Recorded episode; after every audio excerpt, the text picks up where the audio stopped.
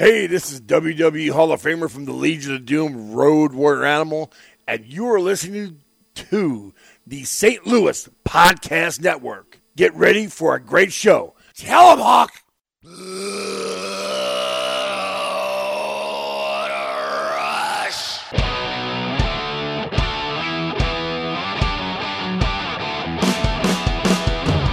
He's one half of the Road Warriors and the Legion of Doom, the most successful tag team in the world of professional wrestling.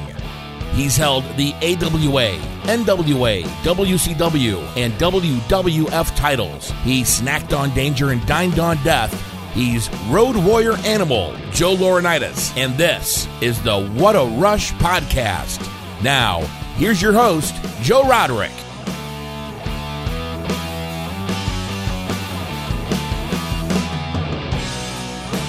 And welcome on in to another episode of the What a Rush podcast. I am your host, Joe Roderick, joined alongside by the WWE Hall of Famer. He is Road Warrior Animal, Joe Laurinaitis. What's up, Joe?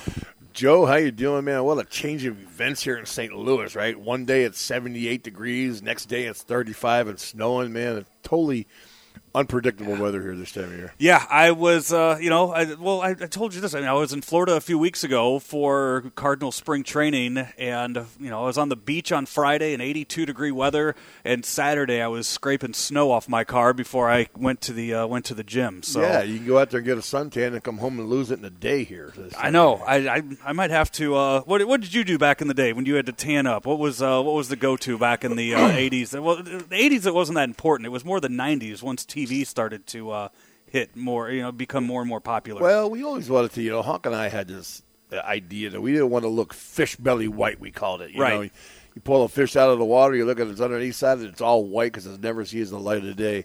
But, you know, we, we always wanted to have a tan, man. So whenever we got to, we, you know, we wrestled down south a lot and a lot in Florida and the Carolinas. And when we had a chance, we'd go to the, to the beach and then, uh, you know, we would get a tan that way. Otherwise, you know, we each had tan beds in our house, too. So if we wanted to get a little bit of color, we just jumped in the tan bed for. Really? Oh, yeah. I had a tan bed for a lot of years. so you never had somebody just you never did the spray on or had somebody know, pat you down. I did that once or twice, man. But I did, I did that when I bodybuilded back in the day, and it's such a pain in the rear end. Then you get orange palms, and you look like an orangutan.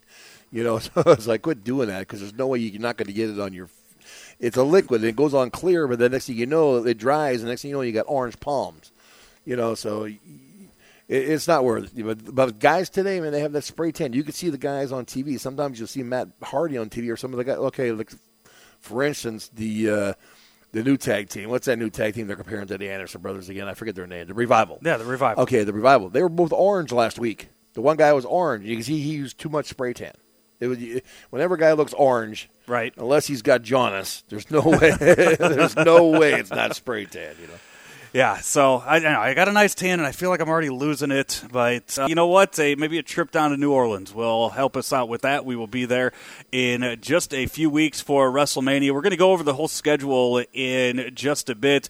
Got a lot to get to today on the program. I know later on in the program we'll take a, a little look back 20 years ago, around this time, was the debut of LOD 2000. Now, we're not going to get into everything that went into the run in 98 with LOD 2000. We have uh, pretty much, I mean, the, we have the whole year to uh, to get into some of the stuff that uh, that you guys did with that run, but we'll kind of talk about the beginning of LOD 2000 later on in the episode. So that's what you have to look forward to later on uh, as we as we roll on here. So, but yeah, we'll, we'll get into the schedule that is going to take place in New Orleans in a few weeks. A lot of other stuff to get to uh, as well. But first off, last week, Ricky Morton. I know the cell phone quality wasn't the best, but some of the stories were really good that he told. And it, with the amount of times that you and Ricky cross paths during the year, at different conventions, at different events.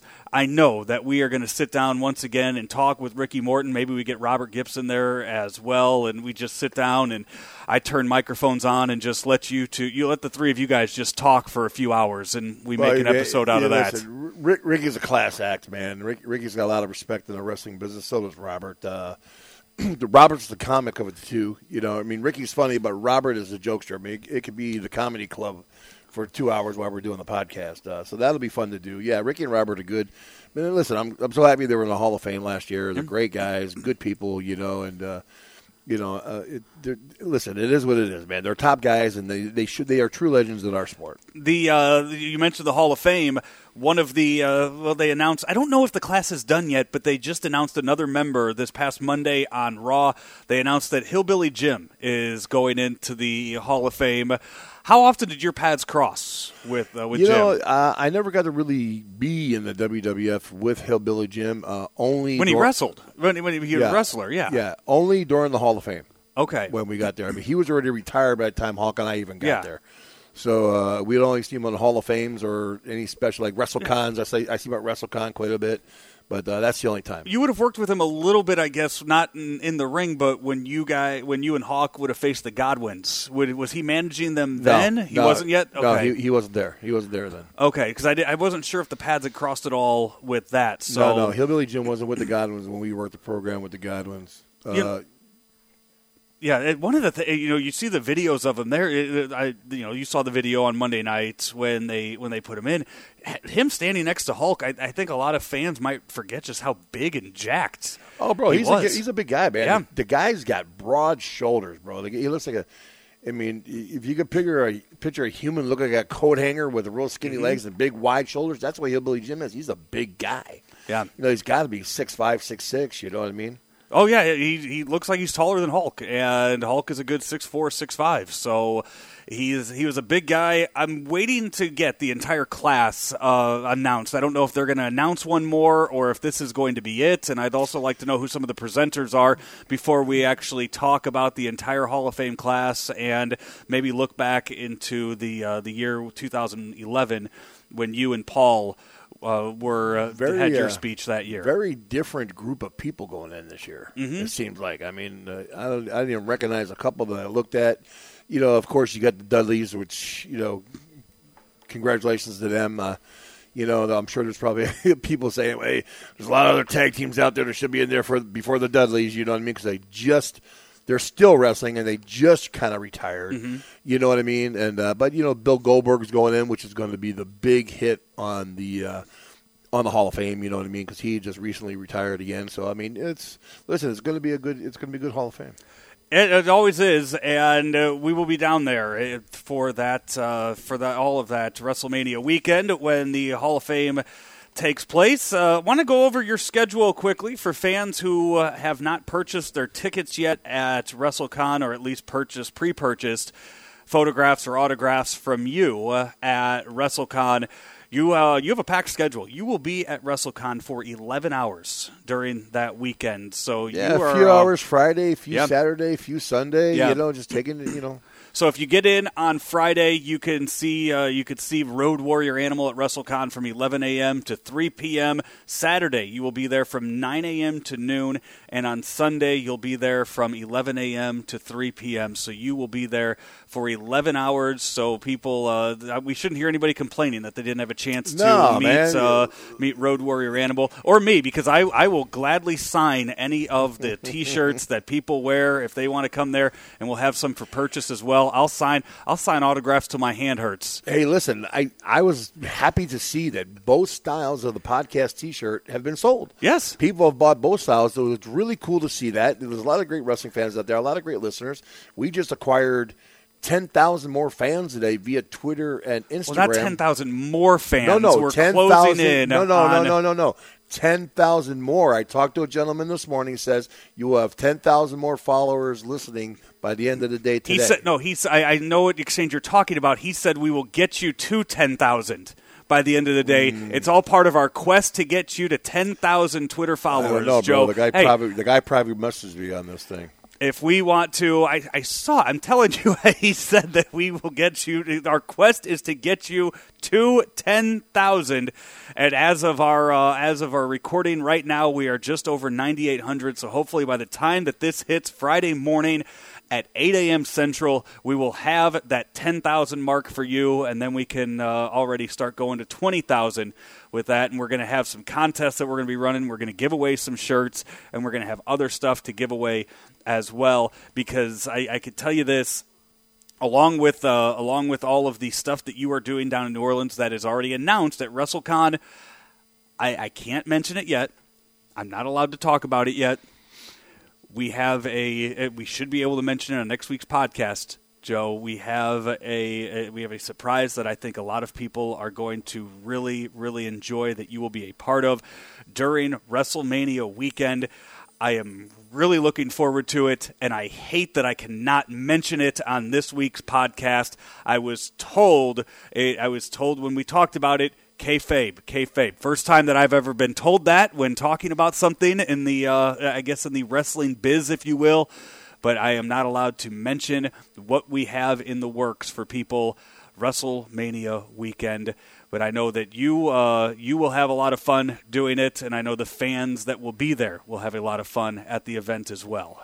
It's always a great event for the fans, man. It's a fan, it's a good chance for the guys, the legends, to interact with the fans that have been supporting throughout the years and everything else. Mm-hmm. Hey, listen, we should have over a million followers. I got millions of fans all over this nation and the world in the UK.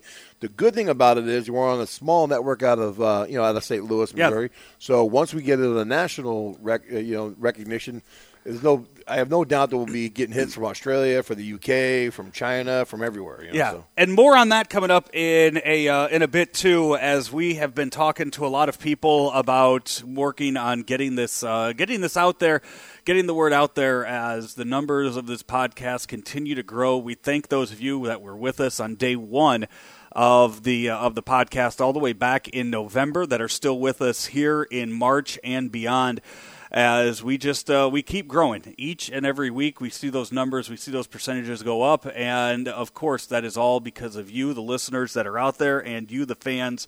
And hopefully, we can do a lot to give back to you over the uh, the next few weeks of this show. You could follow us on Twitter. You could follow Joe as we uh, go on our quest to get him to 10,000 followers at RW Animal. RW Animal is where you could find him on Twitter. Our Twitter account is at What a Rush Pod. At What a Rush Pod. You can follow that and get all the updates for the show. I am at Joe Roderick. It's real simple. J O E R O D E R I C K is where you could find me on Twitter. On Facebook, also really easy to find us. You just go to the What a Rush podcast with Road Warrior Animal Joe Laurinaitis. That's What a Rush podcast uh, with Road Warrior Animal Joe Laurinaitis. You find that on Facebook. All of our stuff is there as well. And we also have an Instagram account.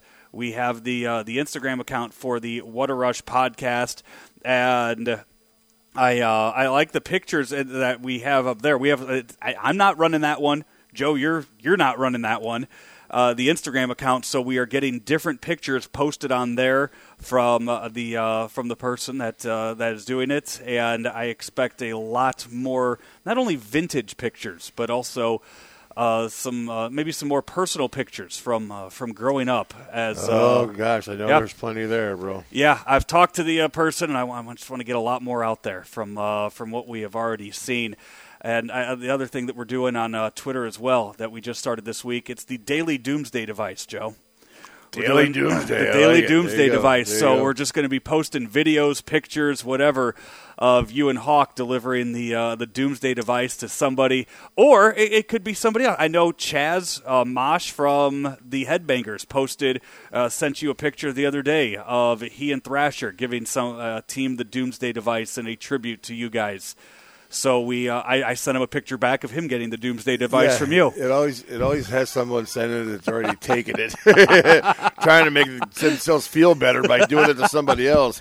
But uh, yeah, man, you, you could probably get every tag team, top tag team in the sport of professional wrestling to to give you the you know a, a, quote on the doomsday. It's actually it's a pretty pretty scary move when you're up on somebody's shoulders and you just got to flip backwards unseen, you know. And land. It's yeah, and that's you know we've talked about that. It looks it, you know it, obviously it was a devastating finishing move that you guys did to so many. But when you break it down and you look at just the the way that the guys you know would take it, it wasn't something that they, they should have been too worried to do. It was you know you and Ricky talked about it a lot last week. It's that trust that you uh, you get in the ring, you trust Hawk to do his job, you trust you to do your job, and the uh, the move uh, shouldn't uh, shouldn't be that bad. No, no, man. It, listen, as long as you are controlling your body, which we all are in the wrestling business, pretty much. I mean, if you can walk and chew gum, you should be able to take the finishing move. You know. And that you know, we, we talk about the trust in the uh, in the ring. Did you see what happened a few weeks ago, or maybe it was last week? The Sami Callihan and Eddie Edwards uh, match from Impact. From now, it's now Impact Wrestling, and the wrestler Sami Callihan. All I saw, bro, was the brutality of his Yeah. injury. Right, getting hit in the face with the baseball bat. And listen, accident, one, accidents are going to happen in the Yeah. wrestling business. I mean, guys get. I mean, God forbid, look what happened to Droz. D'Lo Brown went to do the running slam and tripped, and bam, there Droz' neck got broken. You Mm-hmm. know, and you know Bruno Sammartino actually, Stan Hansen actually broke his neck, Bruno's neck in uh, Madison Square Garden in New York City one time. So things happen in the wrestling business, bro. I mean, I've broken ankles, broken hands, I broke my back, broke Rick Steiner broke my neck. I- you know, it, it's going to happen. You're you're dealing with with hum, human interaction, and, and all accidents are going to happen. Yeah, he. Uh, it was a hardcore match. He went to swing the baseball bat uh, down at Eddie Edwards' face and caught the top of the bat right in Eddie Edwards' eye. Eddie Edwards posted pictures from the uh, from the hospital uh, of his eye, just uh, the the gauze all around it and the blood everywhere. And Sami Callihan's catching a lot of heat about it. And so, talk me through this, how this will affect him. Obviously, he's with Impact right now. I would imagine Impact is going to use the publicity that they're getting from this worldwide and uh, turn it into their advantage. But as a as a wrestler, how is this going to? Will this hurt or help Sami Callihan in the future taking other bookings or working with other companies? Well, I think they got to look at it, Joe, whether he was careless or if he was careful. I mean, if he did it maliciously or was very careless, then they're going to really reprimand them and probably, you know, knock them down a few pegs for mm-hmm. doing that. But you know, accidents happen. Look, man, the Warlord gave that finish to me, the reverse Samoan slam where he landed on my head, Right. And you know, gave me a skull fracture, orbital rim, broke my cheek and my nose in one move. I mean, you know, things happen, man, and you got to look at the quality of the guy. Like Warlord was a great guy. I'm not going to get mad at Warlord because he did an accident. I mean, he felt horrible. Was damn near going to cry in the locker room when we were talking about it. You know, so I, it all depends on that, Joe. I mean, what they should do is use it to their advantage. I mean, there's definitely going to big uh, a big uh, what do you call it? Uh, there's going to be hell to pay with it. Yeah. I mean, you know, there's going to be a big revenge factor if they book the storyline right. They could have a big revenge factor for one or two pay per views, probably, and make it mean something, or for or to go around the country. I don't know what level that Impact is going with right now with a lot of things, but you know, I mean, listen, it may help to boost their company. I mean, the company needs a lot of help right now. I would imagine You know? that more, uh, no pun intended, but more eyes will be on the program in the next few weeks because it's getting, you know, it's, you, you type in Sami Callihan on, uh, on on Google right now, and everything about him is this bat to the eye Yeah. and other wrestlers tweeting out about it other you know cornette has talked about it cassius Ohno has talked about it there there are a lot of other wrestlers i just you know as i look here just at the screen that i'm looking at there are other wrestlers tweeting about it and talking about it so Yeah. take advantage of that Well, it's, it's news, man. What they should do, what TNA should do. What's the name of the guys that got hurt? The guy that got eddie hurt? edwards Okay, Eddie Edwards. What they should be doing is having Eddie Edwards' guys call me, and they should be doing a segment with me. What is it like to go through what Eddie Edwards is going through right now? And I should help him get to that next level with his opponent. You know what I mean? Hey, listen, man, I've already been through that. I've already had that operation. I know what it's like to blow out your orbital rim, to get hit in the face, to be have that kind of surgery you're going to have, yada yada yada yada yada, and you know, and build it and explain to the fan. Listen, the fan, you have to explain everything with the storyline to the fan, right? You know, it's his fight, but you know, hey, it wouldn't help me to second him in his corner for his fight to make sure that doesn't happen again for him, so he has a fair fight. You know what I mean? That that's the way I would do something like that. You, you got you, it, credibility is a big thing mm. because really in the world of professional wrestling, nobody really knows who those two guys are. They're not a household name by any means with anybody. You know what I mean? But mistakes are going to happen, man, in the wrestling business. And, you know, TNA is on a new growing trend right now, and uh, they need all the help they can, man. And to, to avoid using legends, I think, with TNA is a mistake. You got to start using legends. Now, with this, uh, if I recall, we talked about this. We've talked about this a few times. If you go back into our archives of some of the other episodes, they now you it was the warlord that initially broke your orbital but storyline wise, they didn't have it happen until what was it? The Powers of Pain jumped you during the bench press competition. Yeah. Okay. So that so was, with a yeah. blown out orbit, I had to take a high boot from Barbarian and then Right. smash my head into the weights to knock him over with my orbit already busted out And then following that, you wore the mask Yep. for a few weeks. for two months. Okay, that's what I. I that's So that I mean that's that's where they have to go with it. I mean they, what they really should do is do another segment with you know his opponent attacking him in the hospital a bit or something. You know what I mean? Right. And really get some mileage out of this thing that happened with him. You know, storyline wise. You know what I mean? So it then it means something, and now you give people the reason to get behind the guy that got hurt, and then you know then he goes after the heel, and the babyface looks like a hero because he's chasing him down, and you have the blow off. You know what I mean? right. Yeah, that, yeah. We'll uh, have to have you reach out to uh, to Eddie Edwards, talk to him, let him. Oh, uh, who knows, man? Sometimes TNA is ridiculous in trying to get any bookings at all. So we'll see what happens.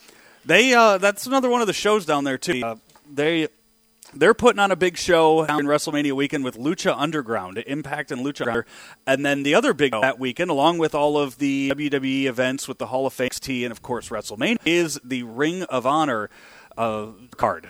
The uh, that they will be on Saturday night. And that one, I believe, it's Cody against Kenny Omega as the main event of that. That's God. You talk about some of the big main events that weekend. That you know, Yeah, that, that's, bro, that- that's up there. I mean, Co- that's up there in one of probably Co- one of the top three matches that you might you can have a chance at uh, seeing. Cody, and uh, Kenny Omega is probably, and for the fans' perspective, you're probably going to have most of the fans want to see that match over most of the card on WWE. To be quite honest with you. Yeah, that's uh, that, you know, I've I've I'm slowly putting together my list of events that I want to I want to see that weekend, that I want to do that weekend, what I can get myself into, what I might have to pay to get into.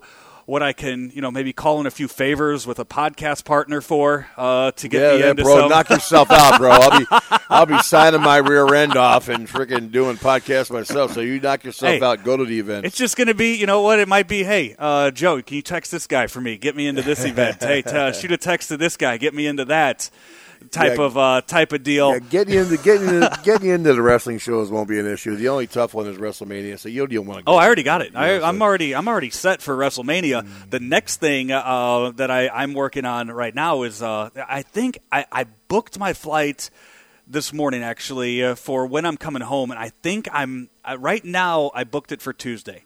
I booked it for Tuesday morning because I feel if I'm going to WrestleMania, if I'm doing everything else that week, damn it, I have to go to that Monday Night Raw afterwards. You know that's that's Oh, become such a that, that's huh? become it's become such a big event with the guys coming back, and you know I feel like it's just something. If I'm going the whole weekend, you got to stay for one extra day and do the show, right? Have fun. I'll be back in St. Louis. All right, hey, I'll be. And so you I'll, never know, bro. It could be 80 degrees by that time. I'll text you Yeah. a picture when I uh, when we see that. See, um, Listen, it's, it's a good Yeah. Mm-hmm. weekend for the fans, man. It's, it's a great opportunity. As as much as as much heat as WWE's got with the way they're doing their storylines and everything else, bro, it, it Yeah. is a spectacle. It's a great event. The fans get to come from all over the world. They get to see, like you say, TNA, Ring of Honor, Mm-hmm. other shows, meet legends, do podcasts, uh, see Q and A's, listen to Q and A's, and then go to WrestleMania stuff. See the Hall of Fame inductee ceremony. yeah. It's a great big weekend for the wrestling business. It, it absolutely is, but we can't look ahead too far because this weekend you will be in Madison, West Virginia. We will be there with Al Snow, Rob Conway. Uh, those will be the uh, wrestling uh, legends that will be uh, at the uh, at the event. And then uh, also on that uh, same card is uh, Brian Pillman Jr. So, yeah, uh, man, I look forward to meeting that young man. I've not seen him since he was just a little guy, and uh, it's going to be really good to see him, man. You know, I traveled a lot with his dad, Brian Yeah. Pillman, and uh, you know, great guy, and uh, you know, I know he really cared about his kids, man. It's just. It's a shame Brian's not here with us anymore. He'd be so proud of his boy getting into the wrestling business. But yeah, man, I heard I heard the kid looks like a stud, bro. I heard he's a good looking kid. I watched him pictures of him. He's a good looking kid. Mm-hmm. He's got a good build on him, man. And he, you know, he's I heard he's got great attitude. Of course, he's, if he's down there learning how to wrestle through Les Thatcher, which most of the guys do down in that area, that part of the country. Uh, Les is a great technician, teaches guys very well, and um, I'm sure he's he's going to be good. So that uh, you can uh, find out all the information for that online. It is in Madison, West Virginia. This uh, this week. What part of West Virginia is is that even in? What, I don't know, bro. I'm flying into Charleston. okay, someone yeah. picks me up in Charleston, West Virginia, and then I go. All Star Wrestling is the name of that event this uh, this weekend. So you will be there this weekend, and then uh, do you have your uh, do you have the schedule for the rest of the uh, rest of the month? I know you will be. I want to say, are you going up to? I, I, I have it here. I, will bring up your, your schedule. I know I have it uh, with me because I know you have Florida coming up in a uh, in a few weeks, but I believe that's not till the uh, the twenty fourth for uh, for that. I believe in uh, the uh, next weekend. No, you're you're actually open until Tampa. You have an open weekend on March 17th, so you actually get to you actually get to stay home for a, for a weekend and not have to get on a plane. Yeah, I think March 24th is uh, is Augusta. Is that Augusta? Augusta, Georgia. Yeah. Okay. Doing Augusta, Georgia, and then uh, of course you know the 31st. I have my granddaughter Hayden's first birthday party down in Nashville. So we're all going down to Nashville to celebrate that. And then uh, let me see, where am I coming up here? Well, then we got the weekend after that's WrestleMania. Mania weekend, yeah. Mania, Mania weekend there, and yeah. then uh, I think the twentieth. I'm either. I think the twentieth. I don't know if I'm in Detroit. I may be in Pittsburgh that day. I'm waiting to find out today. Are you talking April twentieth? April 20th. My schedule yeah. says Indiana, so uh, no, you're no, no, talking you're Detroit, way, you're Pittsburgh. Way, you're so. way off, bro. Indi- Indiana's, hey, bro. Things change like the wind sometimes. Indiana is out. No, no, yeah, no, no. It, it's uh, it's Detroit. I'm doing a thing uh, for, for with Brian Knobbs out in Detroit. One of the Okay. Nasty Boys, the 21st. So I'm trying to see if I have another event on the 20th uh, in Pittsburgh or in Detroit. So. Yeah. We're we are working on getting a website for you. I know we are working on that. That was one of our top things to get done in 2000, early part of 2018, is to get a website done for you where people could go on there and they can listen to the web, listen to the podcast. They can look at where your schedule is. They can buy autographs for you. They can buy the T-shirts that we're selling at Pro Wrestling Tees. Uh, they can, you know, they can get a voicemail recording. They can have they can have you uh, record the voicemail on their phone for them. So it's going to be a one-stop shop for all of that. Instead of having to search on all of these different websites, we are going to have one place where people can go and find all of that. And we hopefully will have that launched by uh, by WrestleMania. Hopefully we have that launched by then, so people can uh, can go and find all of it on there. That's the uh, that's the hope. Yeah, I got all my dates here. I just got, I just got to get them so they get filled in on the on the site. Yeah, that's yeah. We we need to do that. Not only that, but me as well. I need that so we could figure out where I'm traveling with you on some of these, and we're getting some of these interviews knocked out before uh, over the next uh, over the next several weeks. So that's all. Yeah, that's all a bunch of stuff we have to do. I know you said that you watched uh, you watched Raw this uh, this past week. We're starting to see that WrestleMania card take shape. We're starting to see the main events for that, of course, this weekend at the Fastlane pay per view. We should have a better idea of what the SmackDown main event should be, or I guess who the champion will be there as they have the six pack challenge. And uh, Shinsuke Nakamura has already said that he's challenging AJ Styles, but we'll see if that you know if that any of that changes or how that uh, that might change over the next few weeks. But we know it's going to be Roman Reigns versus Brock Lesnar at WrestleMania. At least that's what is being promoted as of now. If they add somebody new to it, if somebody for you know for one reason or other gets taken off of that, uh, but right now they are all in with Roman Reigns and Brock Lesnar. Paul Heyman cut, cut a hell of a promo on on Monday Night Raw. That's right there. He I mean, did, man. Paul, Paul, listen, that's why Paul talks for Brock, because Paul is a great storyteller, and Mm-hmm. he puts puts A and B together and does a great interview. His facial expressions are freaking great, you know, especially when Roman came down to the ring there at at the end. But you know, here's the thing, man. Uh, Roman needs to approach, approach this thing like, yes, I'm not afraid of Brock, but you're not going to go down there with the confidence you're, you're going to get in a fist fight with Brock and beat Brock's ass because it just ain't going to happen. That's not reality. And you know, one thing, Joe, that really gets me irritated to when I when I read some of the posts by the fans is, oh, he's only a part time champion. This, that. Listen, man, the guy is a world champion UFC fighter. Mm-hmm. He made his deal with the WWE on how many days a month that he should work. And as long as he makes their major TVs to promote the event, what do the fans care?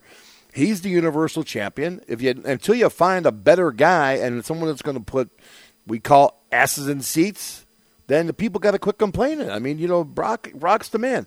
And listen, he gives them a great match every time he wrestles. You know, he can't help it if he gets in a ring that doesn't have with someone that doesn't have the experience he does. You know what I mean? It, you know, and then the match looks one sided, but he's doing a good job. Listen, he and Strowman, even though the match wasn't exactly the best match in the world, it still got the point across. You know what Yeah. I mean? And the same with Roman Reigns. You know, I think that you know sometimes the fans better should look into their own souls and say, "Listen, why are we not behind Roman Reigns more?"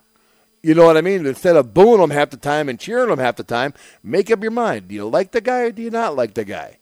You know, you can't part time like him and then part time hate him. You you got to pick pick a side, pick a side. You know, and listen, Brock's a great champion, man. You, listen, would people love to have see him on TV? Yes, every week. But you know what? Look at the look at the name, names from the, on the TV. They have so many names. You know, if, if Hunter and Stephanie wouldn't take twenty minutes of the first segment of talking, then maybe they would have room to put someone like Brock Lesnar on TV. You know what I mean? Well, they're always going to make room for Brock Lesnar on TV. It's just a it, it's just a matter of how much is he needed. How often do you need to see Brock Lesnar? You know he's a big guy. What's he gonna He's not do different? Yeah, he's not going to talk. If he gets physical, he's going to throw some punches and you know throw a few German suplexes out there. How often do you need him on TV? I, I guess is the point. Yeah, I mean, listen, he, it'd be like us going over there and doing the Doomsday every week. You can only take people to Suplex City so many times, and um, you know, and, and what, what what else has Brock got to prove? At this point, it's almost like the UFC. People should be coming to the door wanting to challenge the man, and that's the way this thing should be promoted, and that's the way these fans should be taking it. Is that hey, Brock's the man. It's no different than. Um, whether it was Evander Holyfield or Mike Tyson being the champion or you know Floyd Mayweather being the champion, he got he got you know got challenged. You know, you Colin McGregor challenged him. Colin McGregor went to him and challenged him. Floyd said, "All right, I accept the challenge." Bam, there's your there's your fight. Same with Roman Reigns. Go there, challenge him. Say, "Hey, the belt's sitting dormant there. I want to challenge you for it." Bam, go. You know, the wrestling fans are looking into this way too much. Be happy the match is going on and enjoy the show. Yeah, that's uh, and that that's one of the matches that has been already announced for this weekend. The other one uh, being the uh, Ronda Rousey Kurt Angle match versus Triple H and uh, Stephanie. It's you know what you got to get Ronda star power out there in WrestleMania, so have her work a match where it's going to be a lot of you know it's it's going to be more of a show than an actual wrestling match. You're not looking for them to go out there and work 20, 30 minutes. It's a waste of time. in my opinion, it's a waste of time. People are gonna people are gonna tune in to watch Ronda. People that were fans of Ronda Rousey, They will tune and, in uh, just and because UFC, it's, yep. that's that's all they're doing is they're going to tune in to see. But people don't care. I mean, listen, Stephanie McMahon's got her rear end kicked by less opponents compared to Ronda Rousey by different girls, right? To me, mixed tag matches never work. They never worked. True wrestling fans could give a crap about them. They just don't work. I mean, listen, what else is Ronda Rousey going to do? She's already thrown Triple H through a table. She's already, you know, put Stephanie in an armbar. Mm-hmm. Well, that's pretty much your finishing move. I mean, there's really listen. It's a cute little segment to fill. I think they had to fill a spot on the card, and that's the way they filled the spot. Well, you, got, you had to put Ronda out there. Not going to put Ronda out there against Charlotte Flair in her first match. No, you're That's- not. But you- there's no yeah. there's no reason to. But th- You want to work up to that. You hope that Ronda's able to become a good enough wrestler in the ring that she can face off against a Charlotte Flair. And Okay, then, okay, but bro, why did she go on TV then? and get in, get in the ring and point at the WrestleMania flag. You made a fool of yourself. She ain't going there to challenge nobody for the belt. Now she's wrestling Stephanie McMahon. It doesn't make sense. Yeah. They're not thinking their storyline. You had her go out there right after Asuka won and you go out, and you go out there and you, what you took away from Asuka winning the Royal Rumble for one thing, and you had her point at the flag, and then she's not in the ring with any one of those girls. Do you know why that is? Because every one of those girls, those other girls are still pretty green too, Joe. We call it green in our business. You don't know what's going on, right? Like if you're not as experienced as somebody else, all those girls were green, so no one could really maybe carry the match with someone like Ronda Rousey who doesn't have the ring experience and ring presence yet. So now you got her in a match with Triple H and Stephanie. Why? Did they see that she wasn't coming along as far as they wanted her to in wrestling camp down at NXT or, or the Performance Center, or are they, you know, just trying to get different mileage and go a different direction here? It's kind of, it's really kind of weird when you think about it. As a see, listen, one thing I will tell you, you may get a lot of wrestling fans that don't have college degrees, but one thing they do do in this business is they study the business, and they're looking at it by. I thought Ronda Rousey was going to come in and challenge one of those girls that was in the ring, the four girls that were standing there. Now she didn't challenge any of them. Now she's went t- took a left turn and is wrestling, you know, Triple H and Stephanie, which does it just it just doesn't make sense to me why you throw that in there. Yeah, it's you know it's a way to get Triple H on the card because you know he's going to wrestle once a year at WrestleMania. That's kind of his role right now. I yeah, the, having Stephanie in there. You know what, Stephanie though, in her years of working matches, she has worked well. I think she can take a bump. She can uh, she she can sell, and they, but they should have again, just, nobody out there is going to believe They should that- have just started off with that. yeah. Do you know what I'm saying? Let Ronda get her feet wet. Start off with that angle with Triple H and all that. What they should have done is when she came out there for her first promo wearing the Roddy Piper jacket, they should have, you know, Stephanie and Hunter should have just jumped her crap. Mm-hmm. You know what I mean? And then had Angle come out and help them. Then they could have created the same situation. I just think come sometimes, Joe, you cheat the fan a little bit when you have her come out there and point at WrestleMania and putting the thought in their mind that she's going to somehow challenge for one of the titles, and then she just doesn't do it. Yeah. You know, it's it's to me it was just I don't know, man. I, that's the way I see it as being a guy who's, you know, wrestled main events for 30 years. I just look at it as a different thing. I look at it very professionally. I don't look at it as you know, what's going to make the fan happy. Well, that now you know what it's a, the the way the money the business makes money these days. It is a uh, it's a it's a hell of a lot different. The other match that we know for sure is going to be on the card: Miz, Seth, uh, Seth Rollins, and Finn Balor. I kind of wonder if part of this is made because Maryse, Miz's wife, is due to give birth, I believe, April sixth, and Miz has stated that he would miss WrestleMania to go see the birth to be in L.A. for the birth of his uh, birth of his child. Probably it too. I, and I know And- he's got a TV show coming up too. Well, it has nothing. To, yeah, putting him. In, uh, that's why I'm saying the triple threat match because if Miz happens to miss, you at least have a match still there Yeah, for that. you- but you- I tell you what, I mean, Miz is. You know, if it weren't for Paul Heyman being on TV right now, Miz is the best on the mic in in the company. Miz has gotten a lot better. I will give him props for that. He has gotten a lot better on the mic. He is good. I, I really wasn't excited about his first time he ever did his, his talk show thing, but as like anything in the rest of it, as time goes on, you get more comfortable with your stick, and then you do it. And he is he is doing really well with it. So that's uh, there you go. At next week, we'll have a better idea of what the uh, what the card looks like by the time we're recording, especially with the uh, Fastlane pay per view being over with.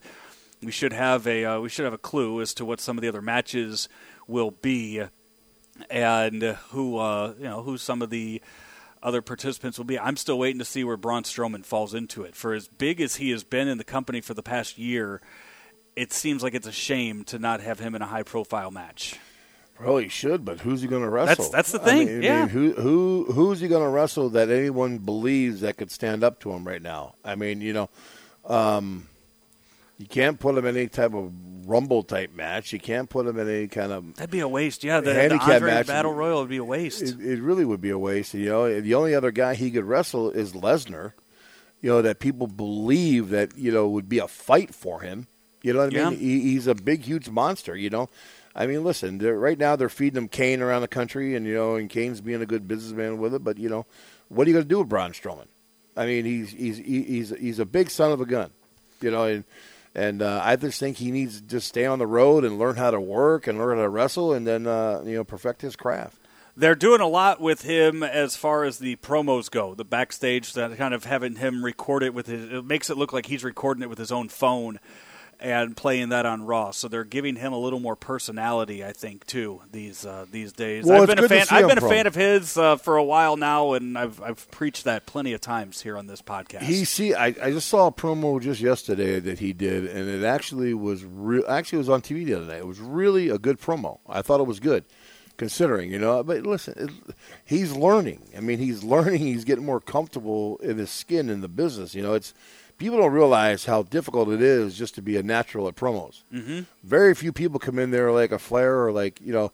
Hawk and I came in, and you know we had each other to feed off of, so we could learn how to do interviews right away. Very few people are natural at it, man. Charisma is something you can't teach. You either got it or you don't. If you want Joe, uh, Road Warrior Animal, to cut a promo for you on your voicemail, Celebrity VM is where they can uh, where they can find that.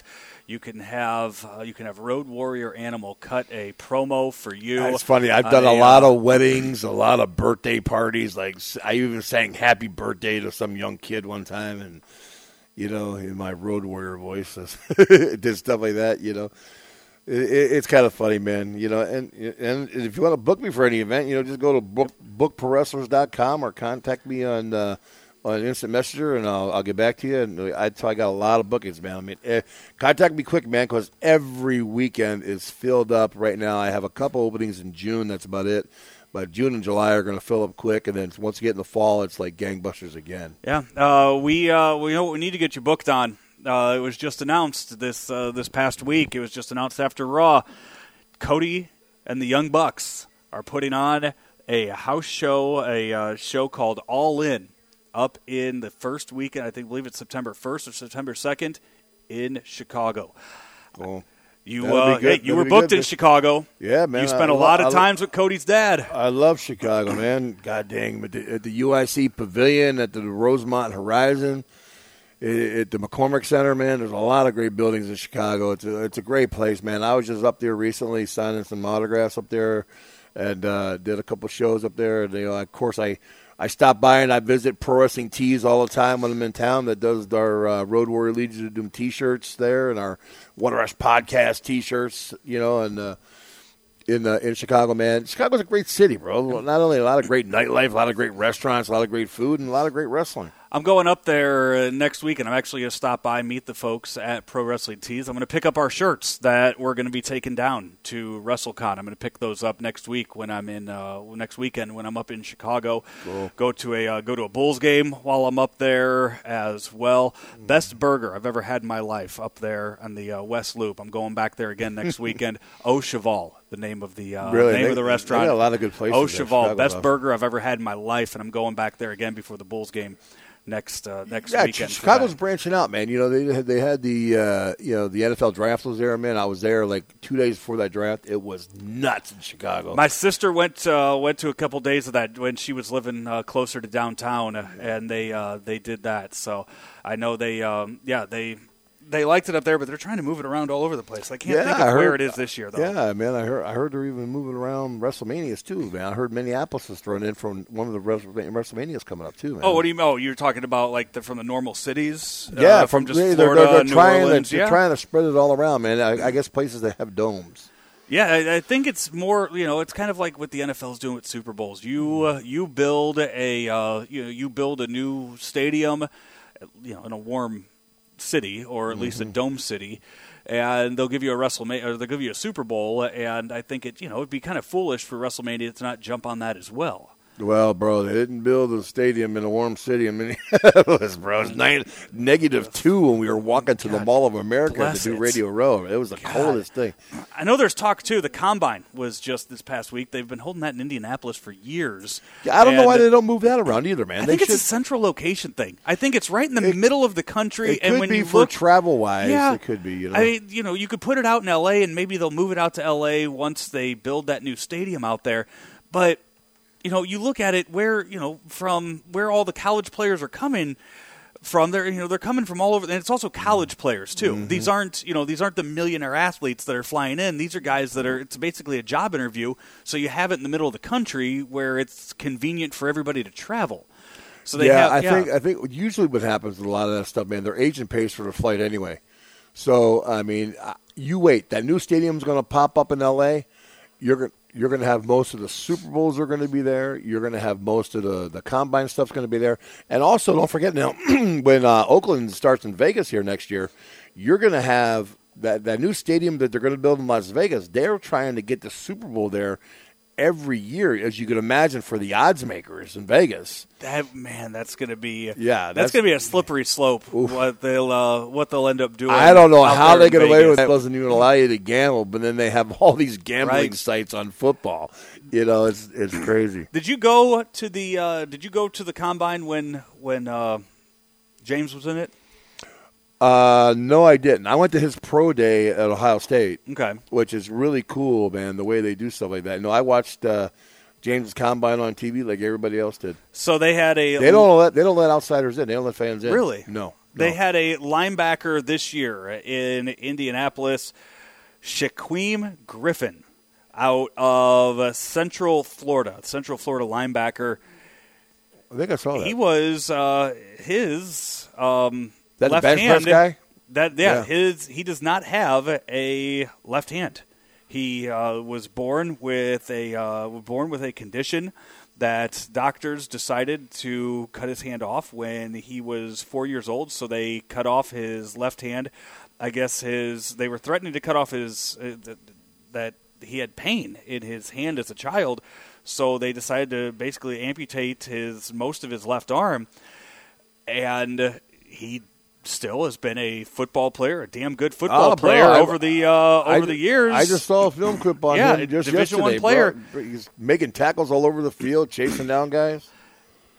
and he bench pressed what yeah. twenty reps? So they gave him a prosthetic device on his left wrist that allowed him to grip the bar with his left hand or with his uh, on the left side while also gripping it on his right side and he was able to bench press 225 pounds 20 times. Mm, that's crazy. but you wait, times. you wait, Joe. You're you're gonna listen. I think that's a phenomenal feat, right? Don't get me wrong. You, but you're gonna have some idiots are gonna go out there and say, "Well, that's not fair. He doesn't have to grip the bar with his left hand. He's gripping it with a device that's locking onto the bar." And he, yeah, naysayers, bro. They just drive me crazy sometimes. But bro, listen, the kid is an athlete. Look what he just did. I want to see anybody that's got a hand chopped off go there and try to bench press. First of all, try to be a normal guy and bench press, you know, twenty reps at two and a quarter. Yeah. Then come talk to me. Then be a guy that's got one arm. Do it. It's it's great. Listen, he, he's great. I saw the interview on uh, the NFL Network. He's a great, humble young man. He and I wish him best. Uh, he's going to get drafted by somebody. Listen, if uh, the the guy could play for the New York Giants, what was his name that blew off his fingers with the firecrackers? JPP. JPP can play. This kid can play in the NFL. That's for sure. Yeah, that's uh, uh, uh, yeah. They you know they even showed him being able to catch football with uh, with the one hand too. That you know for an interception. So it's you know it was a remarkable story. He's also fast too. Four point three eight on the uh, on the forty. They said that was the fastest forty time by a linebacker since two thousand three. Yeah, but keep in mind now. Keep in mind, they have him CB slash mm-hmm. linebacker. So he's a really a safety slash linebacker or a cornerback slash linebacker. He's one of those guys that in the nickel package to move him up in the box. Right. You know what I mean? So he's really, you know, that that used to drive me nuts with football, man, because you know football has been I love ever since I ever played a game. You know, when you see a guy that they call okay, he is a linebacker. And they'll call mm-hmm. guys like Robert Quinn or Chris Long a linebacker. No, your hands down in the dirt. You're a defensive Right. end. But the way they name positions now in the new schemes, it's considered a linebacker. But it's just really unfair when you start comparing it to guys like my son James, who's a traditional middle linebacker. You know what I mean? And it's not a safety like Mark Barron. He plays linebacker for the Rams, but he's really a strong safety that couldn't play strong safety, so they moved him up to outside linebacker, which is standing up, and you're mm-hmm. you're doing mostly pass rock coverages anyway. So it's kind of a listen. Regardless of what he is, he bench pressed two and a quarter twenty times, and he's fast.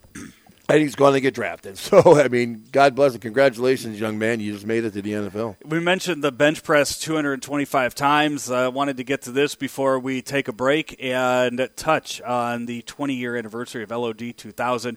Are you familiar with the TV show Game of Thrones?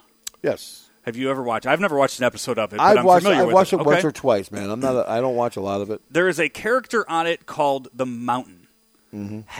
Hafthor Brunson, H A F T H O R. Got to be from name- Iceland. I would Matt. yeah, somewhere in the uh, uh, last name uh, B J O R N S S O N Oh, Bjornson. Bjornson.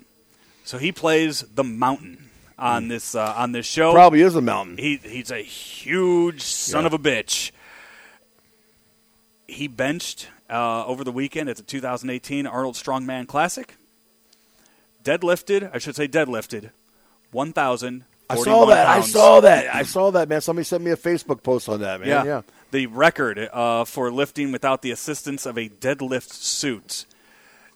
For 1,041 pounds. That's incredible, man. You know, to give you an idea, there was a guy, um, Freddie Hatfield. Well, look at Bill Kazmaier. Bill Kazmaier back in the day, you're talking 20 years ago, was doing 996. Could you imagine the guy with, let's just say, with today's technology?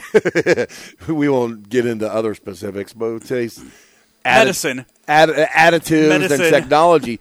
Guy like Kazmaier would have been a 2,000 pound deadlifter. Bro, these guys from Iceland are monsters, bro. You know, I'm a big fan of the World's Strongest Man. I love watching it. I would actually like to commentate on that show sometime. It's crazy. You know, just some of the lifts they do. You know, because Ted Arcidi and Bill Kazmaier, who both did the World's Strongest Man, both tried to get into pro wrestling. Uh, it didn't work out for them, whatever reason. But man, those guys could do freak. Kazmaier would hold that. They did the battery lift. They'd hold that freaking fifty pound battery. You had to hold it straight down out without bending your arms down below your chest for as long as you can for a timed limit. You know, or remember when Franco? I don't know if you remember Joe, but Franco Columbu who competed in Mr. Olympia against Arnold Schwarzenegger, was running with a refrigerator strapped to his lap, running, and his left knee just buckled and blew oh. out. Oh, yeah. Oh. Hey, bro, it's just crazy what some of these guys would do. Oh. But the amount of weights that guys are playing with now that they played with in the past. And, Joe, what you have now, what people don't realize, you have six foot eight, six foot nine guys that are 450 pounds that look like bodybuilders that are up there just throwing around, weight, and most of them come from Iceland because I, you know, I'm a big fa- uh, fan of the Reebok Fit Games too, right? Mm-hmm. Every girl that wins, and mostly, and every year is a female from Iceland, pretty much. Yeah, he is uh, 6'9", 397 pounds. See what I say? Yeah, six eight six nine guys, man. They're just monsters, man. Well, bro, listen. If it's anything like anything else in the cold weather and the cold water, it slows down your metabolism and you grow bigger, bro. And people are coming out of the woodwork from Iceland, man. Iceland's put on some very, very strong individuals. and somehow has an eight pack as well. I'm looking yeah, at pictures go, here, bro. bro. That means he's got some superb. He's got a superb chemist in his back corner. then, 'cause- God, good That's Lord. unbelievable, bro. Yeah, yeah. he crazy. listed something called an elephant bar. An elephant bar. Yeah, you familiar with that? No. I was gonna say they just had probably the 45 pound bench bars that you know back in the day. Well, they probably it what it probably is. I think it has to be for the amount of plates you got up put on there. I'm sure the That's what it is. the- Yeah, to keep the- it from the- bending. Yeah, the nitrogen content in the bar has got to Mm-hmm. be stronger to keep it from bending as far as the metallic you know compound. Yeah. and uh, listen to me like I know what I'm talking about. I only know that because I owned three gyms at one time. But yeah, the bar's got to be a little stiffer for powerlifting, so when it bends, it doesn't leave a bend and it doesn't break on Mm-hmm. you. You know what I mean? It's got to be able to stand that kind of that poundage, man. But that's Yeah. that's crazy, bro. The kind of weight these guys are throwing around today, just I just look at it and I just start laughing. It's yeah, it's uh, really amazing there. Hey, we have uh, touched on a lot here over the first hour of this uh, this show. Let's take a quick break. When we come back, take a look back 20 years ago, LOD 2000. We'll touch on that for a little bit. This is Andy Hanselman, president of the St. Louis Podcast Network.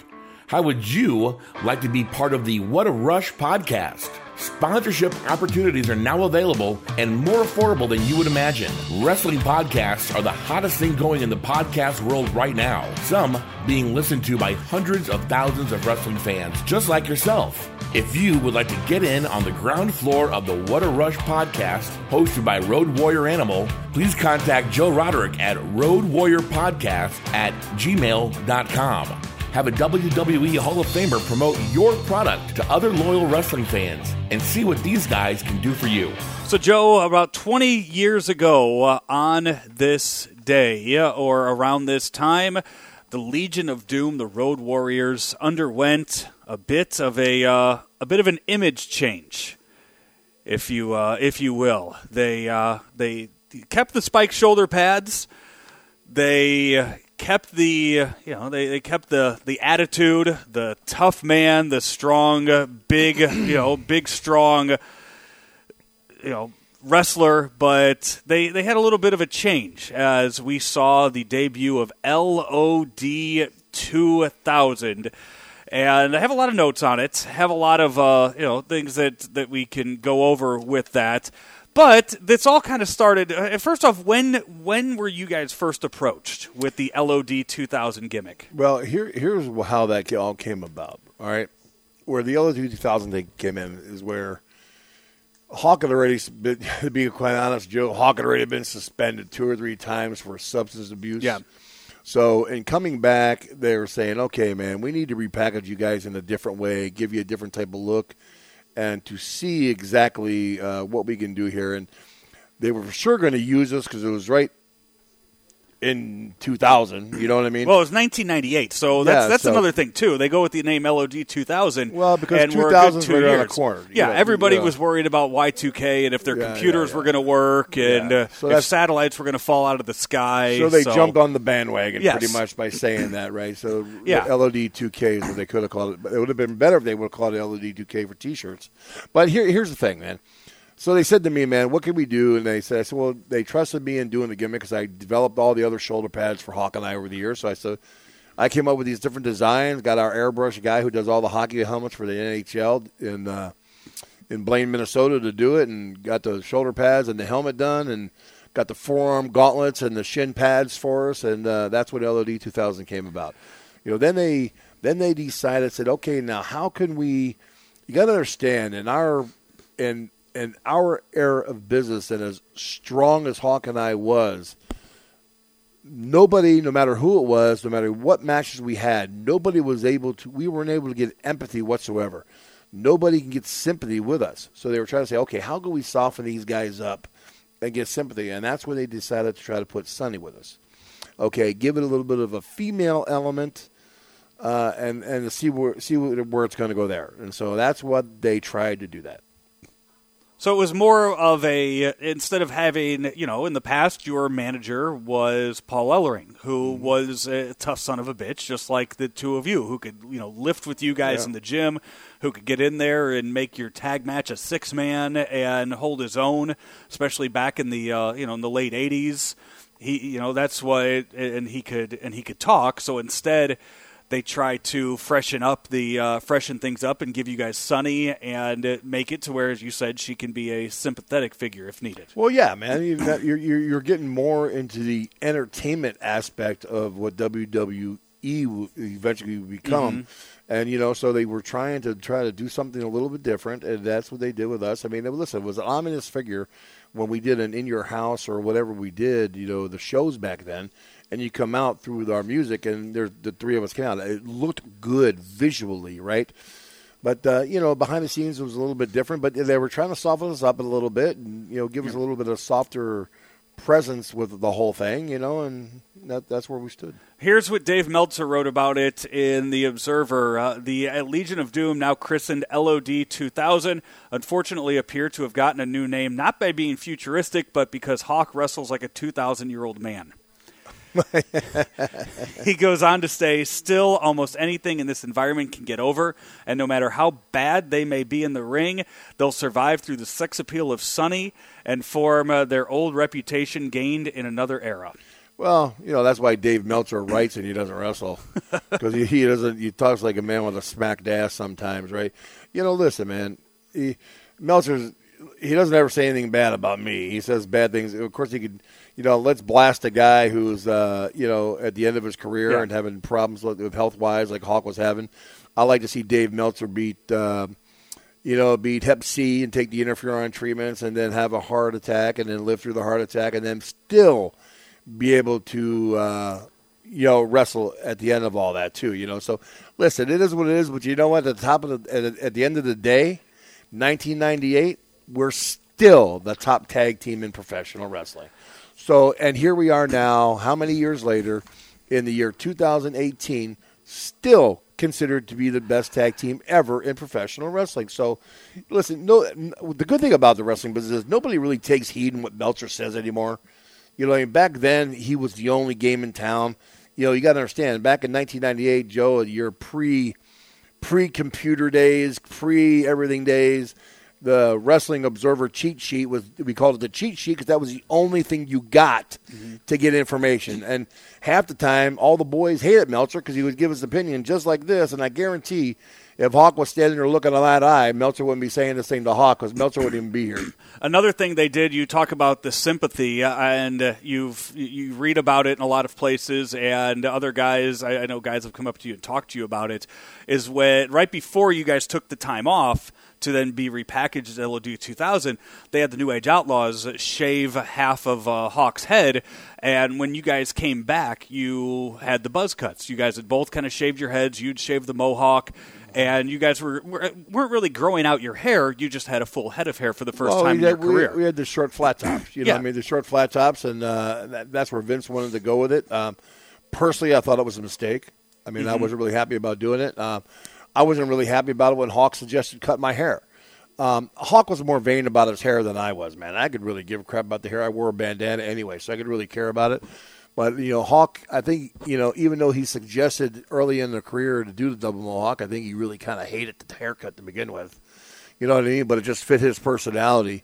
But uh, you know, he had always wanted to grow his hair out because every time we would get on the road, man, he'd have a full head of hair, and I would, if we had two weeks off, he wouldn't shave it. I would have to razor it out and clip it out and shave it. I was like his freaking bartender as well as wrestling partner as well as babysitter, everything on the road. Guys just laugh, you know.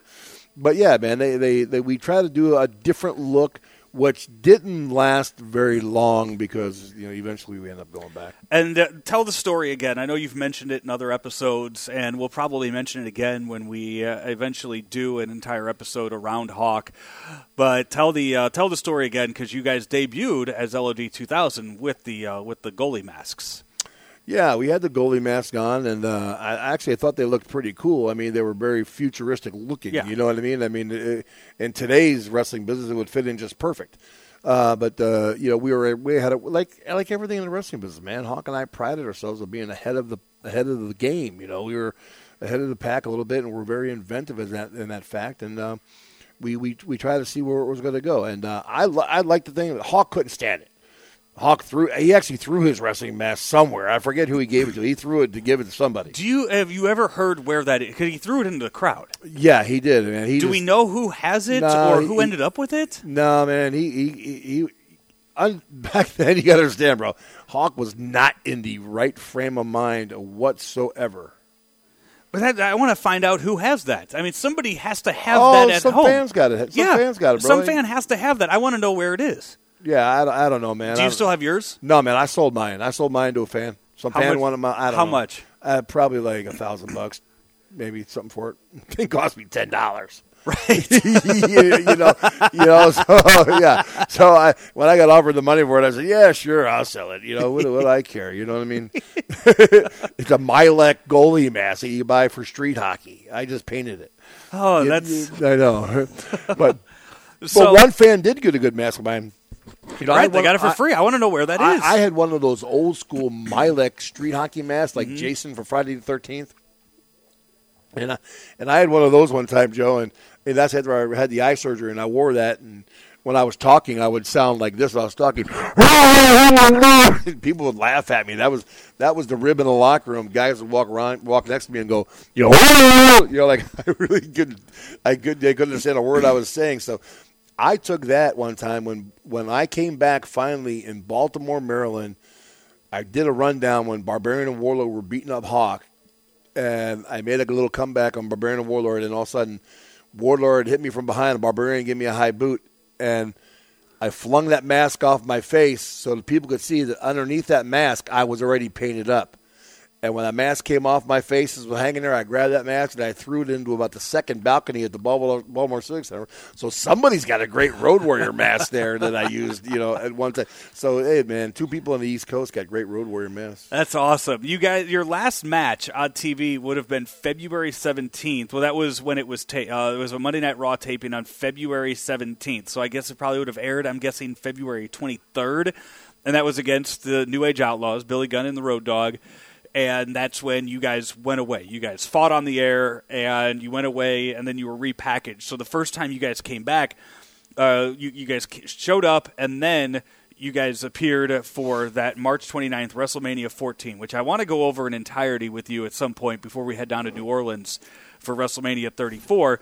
But it was the 15 team battle royal that you guys were a uh, were a part of and just the list of names that was in here for for this match. You you had I'm just I'm going through here, and it, the way it was, the match was so nondescript they didn't even bother telling people. This is from Meltzer, who was in there in the first place.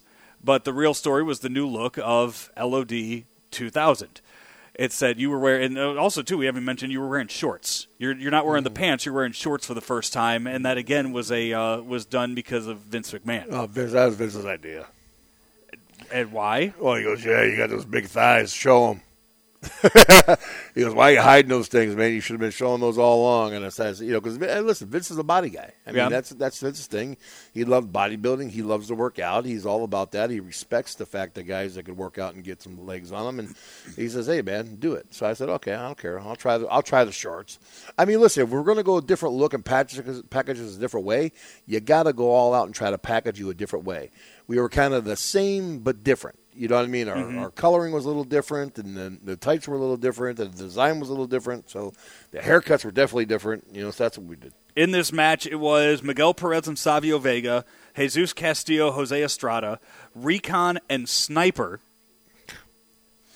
Uh, Bradshaw and Chains, it says here. D'Lo Brown, Mark Henry, Farouk and Kama Mustafa, Jacques Rougeau and Pierre Ouellet, Ricky Morton, Robert Gibson, Mosh and Thrasher, Brian Christopher and Scott Taylor, Eight Ball and Skull, Flash Funk and Steve Blackman, Henry and Phineas Godwin, Bodacious Bart, and Bombastic Bob. And bro, just look at that list of tag teams. Even though they're not, some of them aren't your major tag teams, it's still a lot better than what's going on today. I mean, at least a lot of those guys can wrestle. you know, uh, you you say that, and then you, you you don't even know who Recon and Sniper are. No. I want to say one of them. I want to say that's Kurgan. I want to say that was Kurgan. yeah, it could and, be. Yeah, yeah, it could be. Uh, so I think that's that was the Truth Commission. That, re, uh, re, that Recon, yeah, they were a part of the oddities at one time. Kurgan was, yes. Yeah, Kurgan was, yeah. So yeah, Kurgan, uh, Kurgan was a movie guy. He just still does movies now today. It was Kurgan in one of yeah. the natural disasters, wasn't it? Uh, could it be typhoon, or was it was it earthquake? I don't know. It wasn't it, John Tenta. I don't think. I think it was Typhoon. I thought it was Tenta. One that sounds. And then they had another guy too. Uh, that's we'll, we'll I'm sure we'll get into that yeah, at yeah. some point. But you guys win that. It was eight minutes and 19 seconds, and but I didn't take long. No, it was just you know it was a battle royal. So not only that, it was oh, just a bunch of forearms being thrown around, and then every now and then somebody you probably just went up to somebody and said, "Hey, bro, I'm going to throw you over." It was a match to showcase us coming back. It was the pre-show. Was. Yeah, yeah, it was the pre-show yeah. for WrestleMania. And that's that's about it. We're gonna watch. We're you know what how we did with the the watch along with the Royal Rumble, the uh, the the the was the was it the 91 92 Royal Rumble that we just did a few weeks ago. We are going to do that with this. We're going to find it on the network yeah. and we're going to watch it and you're going to give you know, you know, you know what we're going to do sometime. Here's what we're going to do sometime, and we should try to do this at WrestleMania. If Meltzer's got the balls, we should get Meltzer on the podcast. You want his number? We'll get. We'll, I got his number. You want his number? I, I got Meltzer's number. I've you do? I okay. never called him, but we should get him on the podcast. You, you didn't call him and give him uh, results? No, yeah. Listen, man. Let me. Where do you get off on some of your opinions of the guys when you've never stepped foot in the squared circle? Unless you know what it's like, how to do that job, do not comment on it. Opinions are like buttholes, man. Everybody's got one. So this then led to you. Uh, you know, this basically gave you guys, put you guys right back there as the number one contenders. The New Age Outlaws still had the had the titles. They were going to join DX right after WrestleMania ended. So I guess that repackages them a little bit, even though they were already working with DX and working with Shawn and Hunter at the time. So it was, you know, not much changed except they started wearing DX apparel.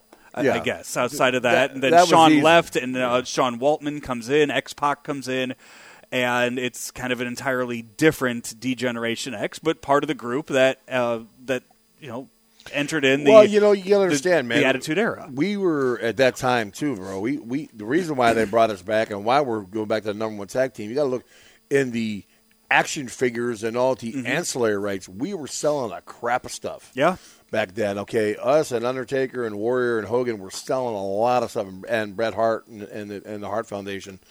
So when you're in that kind of a of a lane, they're going to bring back and going to repackage it. Mm-hmm. Now, when it started getting to the part of going darker, when DX was going darker, this is where Hawk and I had to make a stand and say, you know what, we're going to go to Japan for a bit. That's after you're talking. Oh, you're talking back in the day before. Yeah, okay, you're, yeah, you're not talking '98. You're talking before. No, I'm yeah. talking even after that. I mean, because listen, you can only go there and let yourself be repackaged so many times before it just get a pain in the rear end.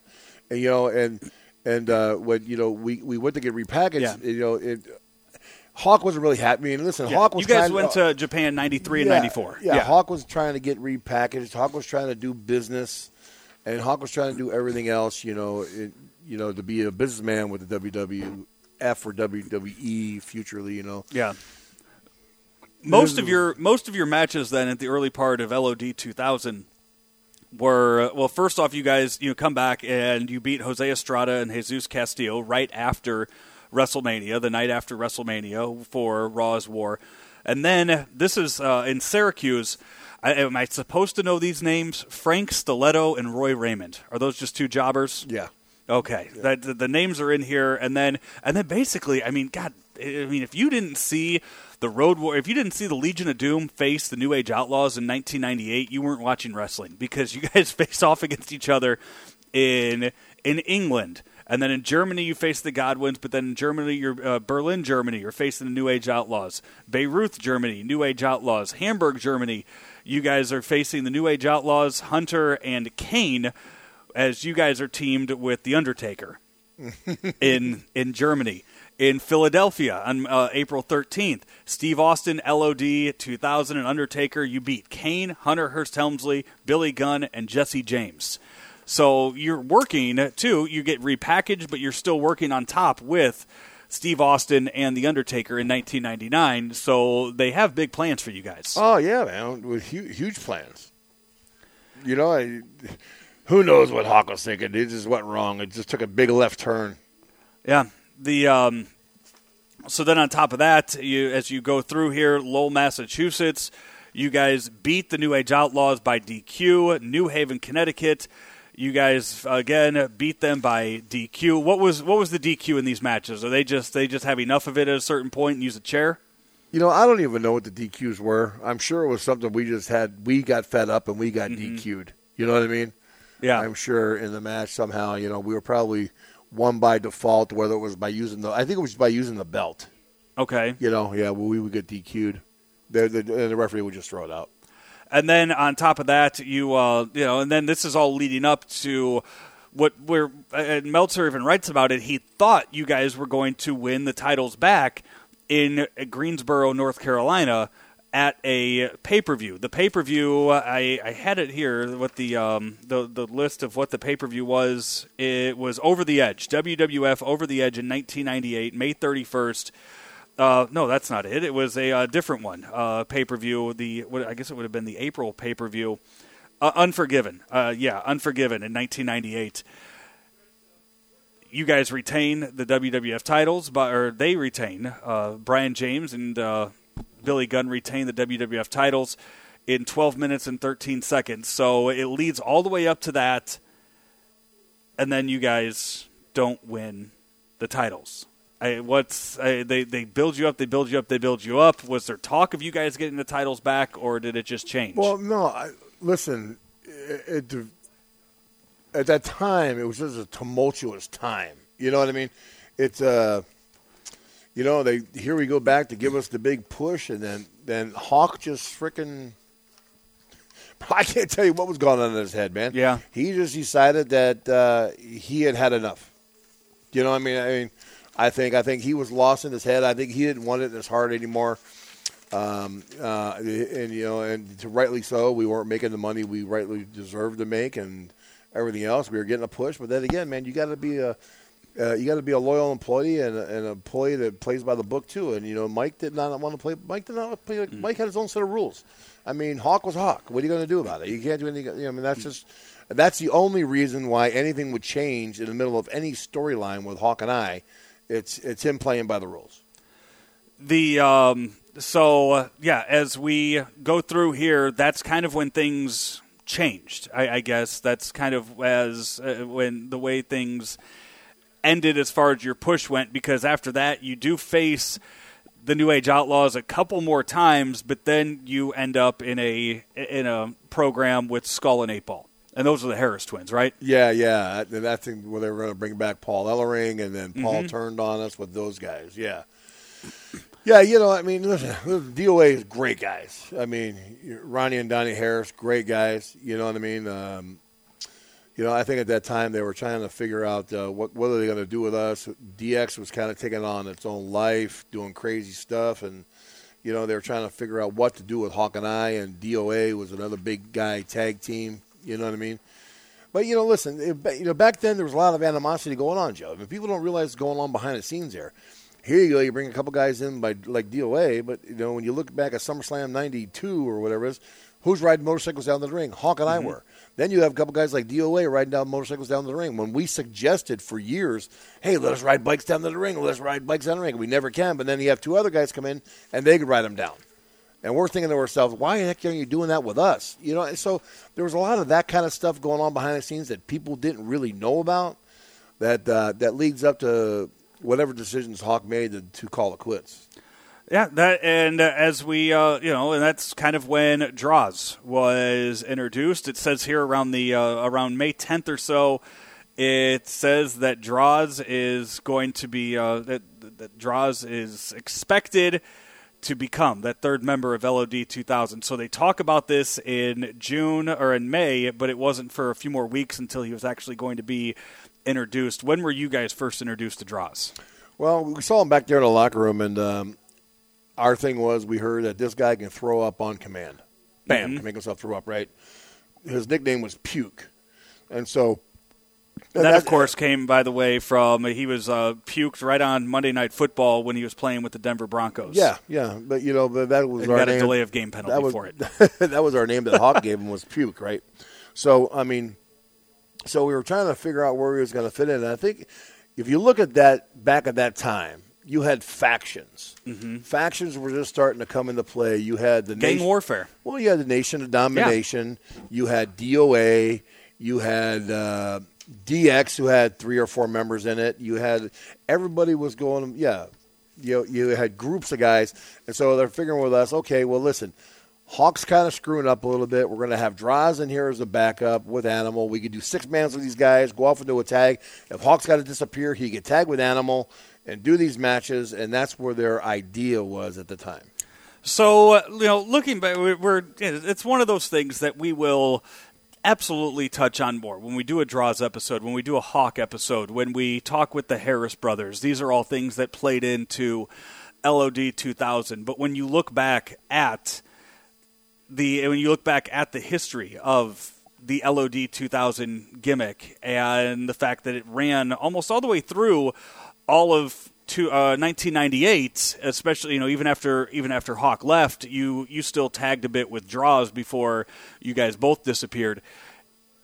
Eh, when you look back on it, is it something you felt could have worked, or just Hawk didn't want to do it from the beginning and it kind of ended right then when it started? Well, I think if Hawk would have been in the right frame of mind, man, anything we could have done together would have made it work. I mean, look yep. at the way we started off in the wrestling business with nothing, and we made it into the biggest team ever. But you know, he wasn't in the right frame of mind to make it work, so it wasn't going to work no matter what we did. even some of after the stupid ideas they did, like making Hawk fall off the top of the TitanTron and and me begging for Hawk not to jump. And you know, I mean, if I was mm-hmm. a true road warrior, I would say, "Well, go jump, you idiot."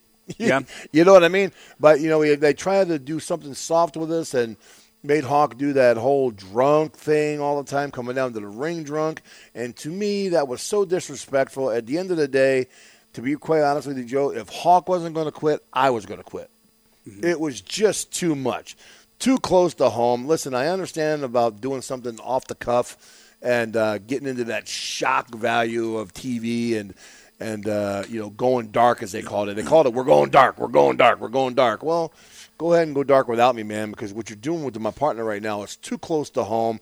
I see they don't understand. I've been fighting that demon with him for 20 years. Yeah. And here they go and just throw it out there on the forefront with it, right? Boom. You know, and so now you're giving a guy a green light to go get messed up every night. And now, the, what does that leave everything? It was just a, it was just a, it was made for disaster, bro. It was like a, the perfect storm was getting put together all the way around, and that's exactly what happened, and it blew up in their face. Well, we will uh, we will definitely touch more on that, but as we uh, come on the 20 year anniversary of LOD 2000 happening, that uh, I guess we never even mentioned. I mean, Sunny, it, it says in here, it, it does talk in it, you know in the Observer. It makes mention of the fact that Sunny, it said, was not scheduled to go full time on the road with you but she'll make the northeastern dates and major shows when the WWF doesn't have her booked elsewhere. Did that just she just fade away from that well, from that? I mean, there's a lot of issues with her too. Yeah, she wasn't the same after Chris Candido died, and uh, she was kind of messed up in the head a little bit, and she had her own issues, and right. Uh, you know, she was a great person, but you know, listen, man, she she was she was not in the right frame of mind to be with someone like Hawk and I because we were too crazy in the ring. You know, we didn't. I mean, we never, we never stood still. So uh, it was a very dangerous gimmick when you got two guys with spiked shoulder pads flipping mm-hmm. around in the ring. Where she, yep. she actually got her face cut a little bit one night in Madison Square Garden in, in New York City. But you know, I don't know what deal she had with the WWE or WWF at the time. We we just didn't know um, when, when, she was there when we showed up. She was there. If she wasn't there, she wasn't there. I mean, it didn't matter. So that'll uh, that'll wrap up our episode or our talk of LOD 2000. We have a, a, uh, special treat for the fans coming up this weekend because on Sunday, Joe, we are planning to do a Facebook Live on uh, before Fastlane. So the Fastlane mm. pay per view is at seven o'clock Central Time. We are going to try to get it. We're going to try. This is. I'm not driving. I drive an hour and fifteen minutes to come and do the show with you every week. I'm not driving an hour and fifteen minutes to do a uh, Facebook Live with you on a Sunday before the pay per view.